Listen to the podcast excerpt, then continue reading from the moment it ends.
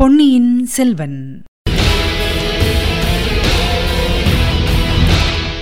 வணக்கம். நீங்கள் கேட்டுக்கொண்டிருப்ப தமிழ சேஃபம். தமிழ சேஃபமில் இனி நீங்கள் கேட்கலாம் பொன்னியின் செல்வன்.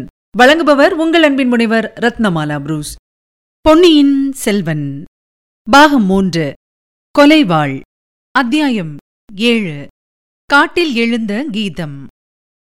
பூங்குழலி கோபத்துடன் ஓடுவதை நிறுத்தி திரும்பி நின்ற அதே சமயத்தில் இருள் சூழ்ந்த அக்காட்டகத்தே ஓர் இனிய கீதம் எழுந்தது. பொன்னார் மேனியனே புலித்தோலை அரைக்கசைத்து மின்னார் செஞ்சடை மேல் மெளிர் கொன்றை அணிந்தவனே. அந்த குரல் சேந்தனமுதனுடைய குரல் என்பதை பூங்குழலி உடனே அறிந்து கொண்டாள். கலகலவென்று சிரித்தாள். காலடி சத்தம் வந்த திசை வேறு என்பதை கூட அச்சமயம் அவள் மறந்து போனாள். அத்தான், நீதானா? ஆமாம் பூங்குழலி. எங்கே இருக்கிறாய்? இப்படி வா.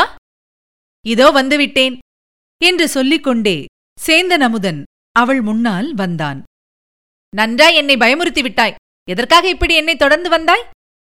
பூங்குழலி, உன்னை பார்ப்பதற்காகவும் உன் இனிய கானத்தை கேட்பதற்காகவும் தஞ்சையிலிருந்து பல நாள் பிரயாணம் செய்து வந்தேன். இங்கே வந்த பிறகும் உன்னை காணாமல் இத்தனை நாள் காத்து கொண்டிருந்தேன். தற்செயலாக உன்னை பார்த்துவிட்டு தொடர்ந்து ஓடி வந்தேன். ஏன் அப்படி ஓடினாய்? எங்கே? ஒரு கீதம் பாடு, கேட்கலாம். பாடுவதற்கு நல்ல இடம், அதைவிட நல்ல சந்தர்ப்பம்.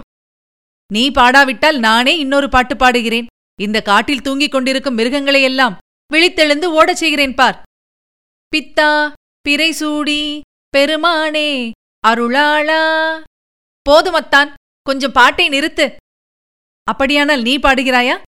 இவ்விதம் இறைந்து கேட்டுவிட்டு சேந்தனமுதன் உடனே மெல்லிய குரலில், பூங்குழலி, உன்னை தொடர்ந்து இன்னொருவன் வந்து கொண்டிருந்தான். உனக்கு எச்சரிக்கை செய்வதற்காகவே சத்தம் போட்டு பாடினேன்.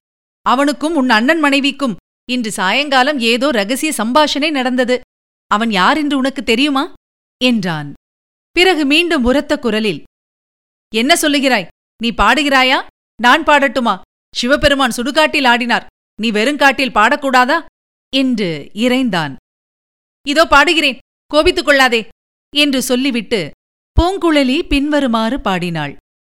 பறக்கும் எம் கிள்ளைக்காள், பாடும் எம் பூவைக்காள், அரக்கன் எனத்தகும் அடிகள் ஆரூரரை மறக்கக்கில்லாமையும் வளைகள் நில்லாமையும் உறக்கமில்லாமையும் உணர்ந்த வல்லீர்களே. இவ்விதம் பாடிவிட்டு மெல்லிய குரலில், அமுதா, நான் வந்தது உனக்கெப்படி தெரியும் என்று கேட்டாள். பூங்குழலி, கலங்கரை விளக்கின் உச்சியிலிருந்து படகு வருவதை பார்த்தேன். நீயாக இருக்கலாம் என்று உத்தேசமாக எண்ணி இங்கே உன்னை தேடி வந்தேன். அதே சமயத்தில் பழுவூராட்கள் சிலரும் இந்த பக்கம் வந்தார்கள். படகில் உன்னை காணவில்லை. ஆனால் என் நண்பன் வல்லவரையனையும் இளவரசரையும் பார்த்தேன். வல்லவரையனிடம் பழுவூராட்கள் வருவது பற்றி கூறினேன். பிறகு இளவரசரை நாங்கள் இருவருமாக தூக்கிக் கொண்டு போய் மறைந்த மண்டபத்தில் சேர்த்தோம். ஐயோ, என்ன தவறு செய்துவிட்டீர்கள்! படகு என்னாயிற்று? படகை யாராவது பார்த்தால் சந்தேகம் ஏற்படும் என்று ஓடை நீரில் கவிழ்த்து விட்டோம். ஏன் பூங்குழலி, பாட்டையே நிறுத்திவிட்டாய்? மிச்சத்தையும் பாடு என்று பிற்பகுதியை உரத்த குரலில் கூறினான் சேந்தனமுதன். மறந்துவிட்டது அமுதா. இந்த கோடிக்கரை குலகரை பற்றி ஒரு பாடல் உண்டே, உனக்கு அது நினைவிருக்கிறதா? நினைவிருந்தால் பாடு. ஓ, நினைவிருக்கிறது என்று சேந்தனமுதன் இறைந்து சொல்லிவிட்டு பாடினான். கடிதாய் காற்று வந்தெற்ற கரைமேல் குடிதானையலே இருந்தால் குற்றமாமோ, கொடியேன் கண்கள் கண்டன கோடி குலகீர் அடிகேள் உமக்கார் துணையாக இருந்தீரே. பாட்டு முடிந்தவுடனே பூங்குழலி, அத்தான், என்னை தொடர்ந்து வந்தவன் போய்விட்டானா? பக்கத்தில் மறைந்து நின்று கொண்டிருக்கிறானா என்று மெல்லிய குரலில் கேட்டாள். நாம் இங்கே நின்ற பிறகு காலடி சத்தம் கேட்கவில்லை. அவன் இங்கேதான் பக்கத்தில் எங்கேயோ மறைந்து நிற்க வேண்டும். அவன் யாரென்று உனக்கு தெரியுமா? பூங்குழலி இறைந்து, தெரியாமல் என்ன, நன்றாய் தெரியும். கோடிக்கரை ஆந்தைகளைப் பற்றி சுந்தரர் பாடியிருப்பதுதானே, இதோ கேள். காடேன் மிகவால் இது காரிகை எஞ்ச கூடி பொந்தில் ஆந்தைகள் கூகை குளற வேடித் தொண்டர் சாலவும் தீயர் சழக்கர் கோடிக்குழகா விடங்கோயில் கொண்டாயே. பார்த்தாய் அமுதா, சுந்தரமூர்த்தியின் காலத்தில் ஆந்தைகளும் கூகைகளும் இன்று போலவே இக்காட்டில் கத்தியிருக்கின்றன. ஆனால் இப்போது இக்காட்டில் மனிதர்கள் கூட ஆந்தை போல சத்தமிடுகிறார்கள். சற்றுமுன் அத்தகைய குரல் ஒன்று கேட்டேன். அந்த தீய சழக்கர் யாராயிருக்கும் என்று உனக்கு ஏதாவது தெரியுமா? இப்படி உரத்த குரலிலேயே பூங்குழலி கேட்டாள். கேட்டுவிட்டு, எனக்கு அம்மாதிரி கத்த வருகிறதா என்று பார்க்கிறேன். ஆந்தை குரல் மாதிரி இருக்கிறதா? கேட்டு சொல்லு என்றாள். பின்னர் ஆந்தை மாதிரியே 3 தடவை குரல் கொடுத்தாள். அப்படியே ஆந்தை குரல் மாதிரியே இருக்கிறது. தேனினும் இனிய குரலில் தெய்வீக கீதங்களை பாடுவாயே, இதை எங்கே கற்றுக்கொண்டாய் என்று அமுதன் கேட்டான். மந்திரவாதி ஒருவனிடம் கற்றுக்கொண்டேன். மந்திரம் பலிப்பதற்கு இப்படி ஆந்தை போல கத்த தெரிந்திருக்க வேண்டுமாம். உனக்கு மந்திரவித்தை கூட தெரியுமா என்ன? ஏதோ கொஞ்சம் தெரியும். என்னுடைய மந்திர சக்தியை பரீட்சித்து பார்க்கிறாயா? எப்படி பரீட்சிக்கிறது? இப்பொழுது நாம் பேசுவதையெல்லாம் நமக்கு பக்கத்தில் ஒருவன் மறைந்திருந்து கேட்டுக்கொண்டிருக்கிறான். நீ வேண்டுமானால் தேடிப்பார். இவ்விதம் பூங்குழலி கூறி வாய் மூடுவதற்குள்ளே காட்டில் சலசலப்பு சத்தம் கேட்டது. மந்திரவாதி ரவிதாசன் மறைவிலிருந்து வெளியே வந்தான். ஹா ஹா ஹா என்று சிரித்துக்கொண்டே வந்தான். அட பாதகா, நீதானா? பெண்ணே, நான் யார் என்று உனக்கு தெரியுமா? இலங்கையில் இளவரசரை கொல்ல பார்த்தவன் நீ. அது உன்னால் முடியவில்லை. ஆகையால் நடுக்கடலில் மந்திரம் போட்டு சுழற்காற்றை வரவழைத்து இளவரசரையும் அவருடைய சிநேகிதனையும் மூழ்கடித்து விட்டாய். அவர்கள் மூழ்கியது உனக்கு எப்படி நிச்சயமாக தெரியும்? நீ பார்த்தாயா? 2 பேருடைய உடல்களும் கரையில் வந்து ஒதுங்கின. பூதத்தீவிலே குழி தோண்டி அவர்களை புதைத்துவிட்டு வந்தேன். துரோகி, உன் மந்திரத்தில் இடிவிழ. பெண்ணே, என்னை ஏமாற்ற பார்க்காதே.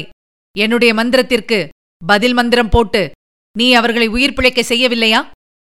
ஐயோ, அது எப்படி உனக்கு தெரிந்தது? இந்த ரவிதாசனுக்கு புறக்கண்ணை தவிர அகக்கண்ணும் உண்டு.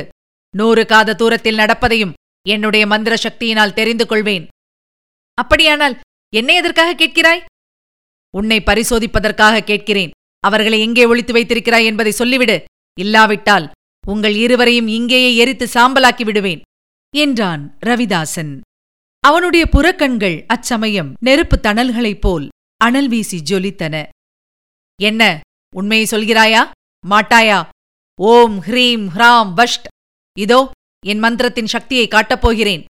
பூங்குழலி பயத்தினால் நடுநடுங்கி சேந்தன் அமுதனை கெட்டியாக பிடித்துக் கொண்டாள். அவனிடம் மெல்லிய குரலில், நான் இப்போது ஓடப்போகிறேன், நீ அவனை தடுத்து நிறுத்தப்பார் என்றாள். மந்திரவாதியை பார்த்து உரத்த குரலில், என்னை ஒன்றும் செய்ய வேண்டாம், அவர்கள் இருக்கும் இடத்தை காட்டிவிடுகிறேன் என்று கூறினாள். என்னுடன் வா, காட்டுகிறேன் என்று சொல்லிவிட்டு பாழடைந்த மண்டபத்துக்கு நேர்மாறான திசையை நோக்கி நடந்தாள். மந்திரவாதி அவளை பின்தொடர பார்த்தான். சேந்தன் அமுதன் பின்னாலிருந்து அவனை பிடித்து நிறுத்த முயன்றான். பூங்குழலி ஓடத் தொடங்கினாள். மந்திரவாதி சேந்தன் அமுதனை ஒரே தள்ளாக தலைக்குப்புற தள்ளிவிட்டு பூங்குழலியை தொடர்ந்து ஓடினான். பூங்குழலி மானை போல் விரைந்து பாய்ந்து ஓடினாள். மந்திரவாதி மானை துரத்தும் வேடனைப் போல் அவளை பிடிக்க ஓடினான். ஆனால் அவளை பிடிப்பது எளிதில் முடிகிற காரியமாயில்லை. மந்திரவாதி அவளை துரத்துவதை விட்டு நின்றுவிடலாமா என்று எண்ணிய போது பூங்குழலியும் களைத்துப் போனவளைப் போல் நின்றாள். மந்திரவாதி மறுபடியும் அவளை துரத்தினான். இருவருக்கும் பின்னால் சேந்தன் அமுதனும் தட்டு தடுமாறி விழுந்தடித்து ஓடி வந்து கொண்டிருந்தான். ஓடும்போது மறைந்த மண்டபத்துக்குப் போய் அங்குள்ளவர்களுக்கு எச்சரிக்கை செய்யலாமா என்று அவன் அடிக்கடி நினைத்தான். அதே சமயத்தில் பூங்குழலியை மந்திரவாதியிடம் தனியாக விட்டுவிட்டு போகவும் அவனுக்கு மனம் வரவில்லை. பூங்குழலி ஒரு மேட்டின் மீது ஏறி நின்றாள். அங்கே சற்று காத்திருந்ததோடு அல்லாமல் திரும்பி பார்த்து மந்திரவாதியை கைத்தட்டி அழைத்தாள். மந்திரவாதி மேல்மூச்சி கீழ்மூச்சி வாங்க அவள் அருகில் போய் நின்றான். அவளை கெட்டியாக பிடித்துக்கொண்டு அவள் கன்னத்தில் 4 அறை கொடுக்க வேண்டும் என்று அவன் எண்ணிய சமயத்தில் பூங்குழலி, அதோ பார் என் காதலர்களை என்றாள். அவள் சுட்டிக்காட்டிய திசையை மந்திரவாதி பார்த்தான். முன்னொரு தடவை வந்தியத்தேவன் கண்ட காட்சியை அவனும் கண்டான். சதுப்பு நிலத்தில் ஆங்காங்கு தீப்பிழம்புகள் குப் குப் என்று தோன்றுவதும் கப் கப் என்று மறைவதுமாயிருந்தன. ரவிதாசனுக்கு அந்த பயங்கர தோற்றத்தின் காரணம் என்னவென்று தெரியுமென்றாலும் அச்சமயம் அவனுக்கு ரோமம் சிலிர்த்தது. மந்திரவாதி, உனக்கு மந்திரம் தெரியுமென்றால் இந்த கொள்ளிவாய் பிசாசுகளை ஓட்டுவதற்கு ஒரு மந்திரம் போடு பார்க்கலாம். இவை என்னை பாடாய்படுத்தி வைக்கின்றன என்றாள். ரவிதாசனுக்கு அளவில்லாத கோபம் பொங்கிக் கொண்டு வந்தது. பெண்ணே, என்னை ஏமாற்றலாம் என்று பார்க்கிறாயா என்று கர்ஜித்தான். உன்னை எதற்காக நான் ஏமாற்ற வேண்டும்? இளவரசரும் வல்லவரையனும் இருக்குமிடத்தை காட்டுகிறேன் என்று சொல்லி நீ என்னை இழுத்து அடிக்கவில்லையா? அவர்கள் இறந்துவிட்டார்கள் என்று நான் சொன்னதை நீ நம்பவில்லை. வேறு என்ன செய்யட்டும்? இளவரசர் இறந்தது உண்மைதானா? ஆணையிட்டு சொல்வாயா? ஆணை எதற்கு? அதோ ஆகாசத்தைப் பார். ரவிதாசன் வானத்தை நோக்கினான். வால் நட்சத்திரம் தெரிந்தது. வால் நட்சத்திரம் தோன்றினால் அரசகுலத்தில் மரணம் என்று உனக்கு தெரியாதா? அப்படியே நடந்துவிட்டது என்றாள் பூங்குழலி. பெண்ணே, அப்படியானால் உன் கையில் உள்ள கெண்டியை இப்படி கொடு. அதில் ஏதாவது மிச்சம் இருக்கிறதா? உன்னோடு ஓடி வந்ததில் எனக்கு தாகம் எடுத்துவிட்டது. பூங்குழலி திடீரென்று மறுபடி ஓட்டம் பிடித்தாள். மேட்டிலிருந்து தாவி குதித்து இறங்கி கொள்ளிவாய் பிசாசுகள் தோன்றி மறைந்த சதுப்பு நிலப்பரப்பை நோக்கி ஓடினாள். ரவிதாசன் ஆத்திரத்தினால் அறிவை இழந்தான். பூங்குழலியை பிடித்து அவளுடைய கழுத்தை நெரித்து கொன்றுவிட வேண்டும் என்று வெறியை அடைந்தான். தலைக்கால் தெரியாமல் அவளை பின்தொடர்ந்து ஓடினான். சிறிது தூரம் ஓடிய பிறகு பூங்குழலி சட்டென்று கொஞ்சம் குனிந்து 4-5 அடி ஒரு புறமாக நகர்ந்து கொண்டாள். அதிவேகமாக அவளை துரத்தி வந்த ரவிதாசனால் அவள் நின்ற இடத்தில் நிற்க முடியவில்லை. அவளுக்கு அப்பால் சில அடி தூரம் வரையில் சென்று நின்றான்.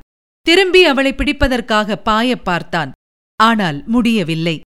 கால்களுக்கு திடீரென்று என்ன நேர்ந்துவிட்டது? அவை ஏன் இப்பொழுது நகரவில்லை? அவை ஏன் சில்லிட்டிருக்கின்றன? இது என்ன? உள்ளங்காலிலிருந்து சில்லிப்பு மேலே மேலே வந்து கொண்டிருக்கிறதே. இல்லை, இல்லை, கால்கள் அல்லவா கீழே கீழே போய்க் கொண்டிருக்கின்றன. ரவிதாசன் குனிந்து பார்த்தான். ஆம், அவனுடைய கால்கள் கீழே புதை சேற்றில் அமிழ்ந்து கொண்டிருப்பதைக் கண்டான். ஒவ்வொரு அணுவாக, ஒவ்வொரு அங்குலமாக அவன் கால்கள் கீழே சேற்றில் மெதுவாக புதைந்து கொண்டிருந்தன. ரவிதாசன் தன்னுடைய அபாய நிலையை உணர்ந்தான். சேற்றிலிருந்து வெளிவர முயன்றான். கால்களை உதறி எடுக்க பிரயத்தனம் செய்தான். அவனுடைய பிரயத்தனம் பலன் தரவில்லை. கீழே சேற்றுக்கடியில் ஏதோ ஒரு பூதம் இருந்து அவனை பற்றி இழுப்பது போல தோன்றியது. பூங்குழலி கலகலவென்று சிரித்தாள். மந்திரவாதி, என்ன விழிக்கிறாய்?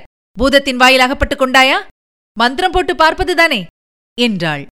மந்திரவாதி ஒரு பக்கம் பீதியினாலும் மறுபக்கம் கோபத்தினாலும் நடுநடுங்கினான். அடி பாவி, உன் வேலையா இது என்று கையை நெறித்தான். என் கழுத்தை பிடித்து நெரிக்க வேண்டுமென்று நீ ஆசைப்பட்டாயல்லவா? அதற்கு பதிலாக கையை நெரித்துக்கொள் என்றாள். ரவிதாசன் கோபத்தை அடக்கிக் கொண்டு, பெண்ணே, சத்தியமாக சொல்கிறேன், உன்னை நான் ஒன்றும் செய்யவில்லை. சற்று கை கொடுத்து என்னை கரையிலே தூக்கிவிடு என்றான். பூங்குழலி ஹா ஹா ஹா என்று சிரித்தாள். உன்னை கரையேற்றிவிட என்னால் ஆகாது. உன் மந்திரத்துக்கு கட்டுப்பட்ட பேய் பிசாசுகளையெல்லாம் கூப்பிடு என்றாள். ரவிதாசன் இதற்குள் தொடை வரையில் சேற்றில் புதைந்து போயிருந்தான். அவன் முகத்தை பார்க்க பயங்கரமாயிருந்தது. அவனுடைய கண்கள் கொள்ளிக்கட்டைகள் போல சிவப்பு தணல் ஒளியை வீசின.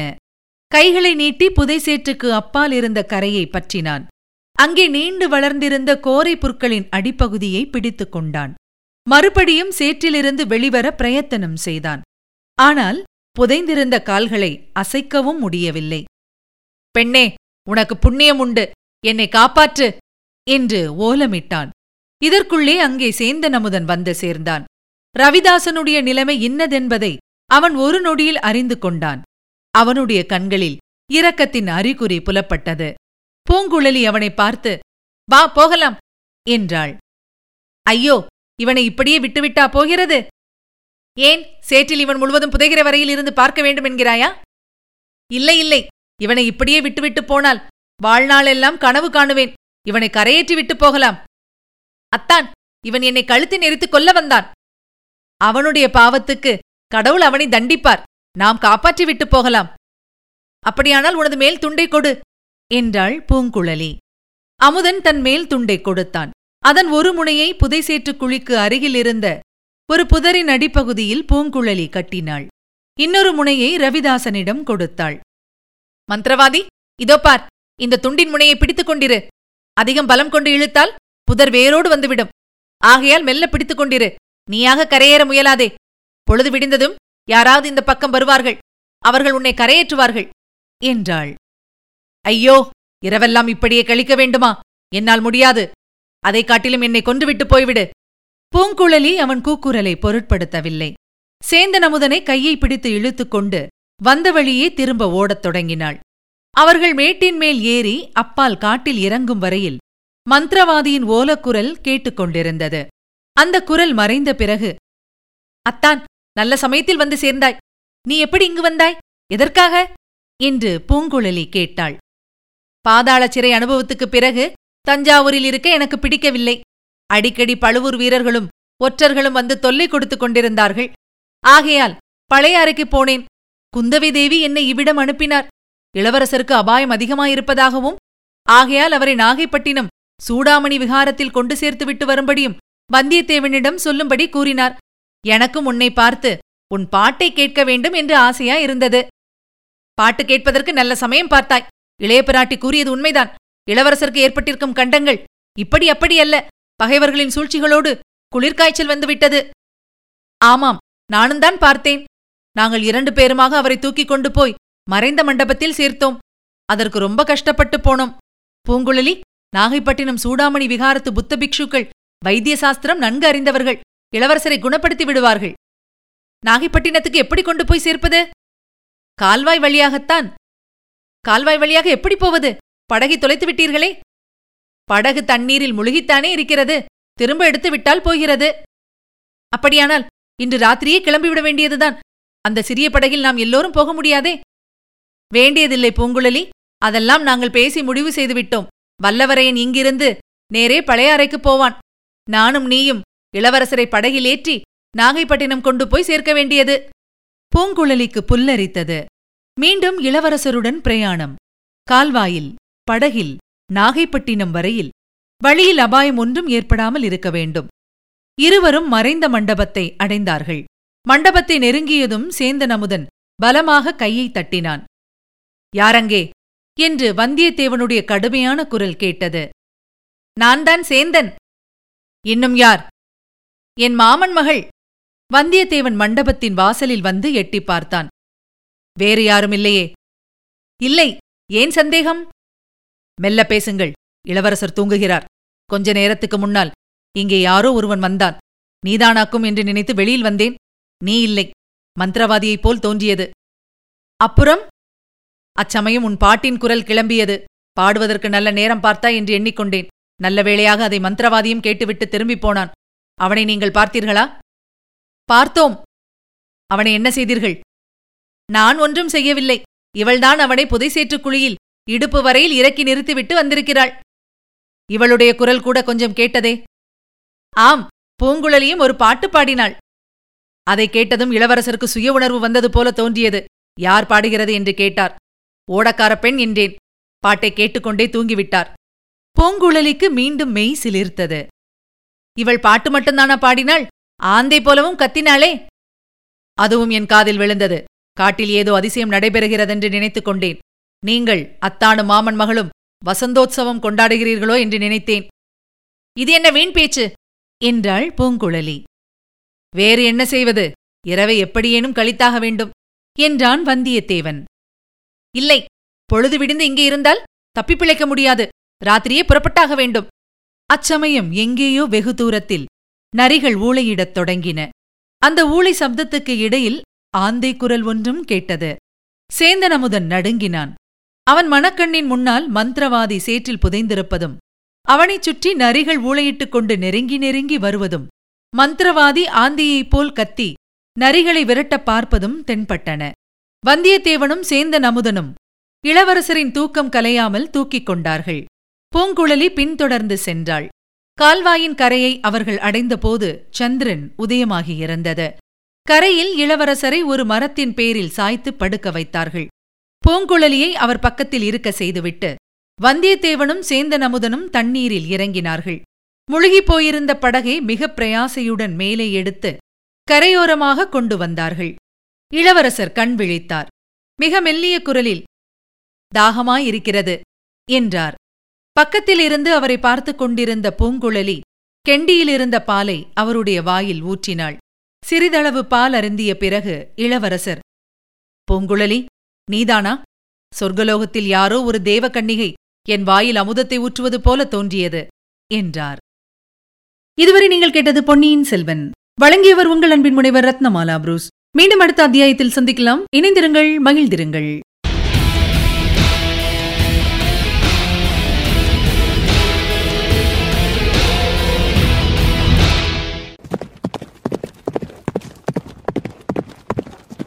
பொன்னியின் செல்வன்.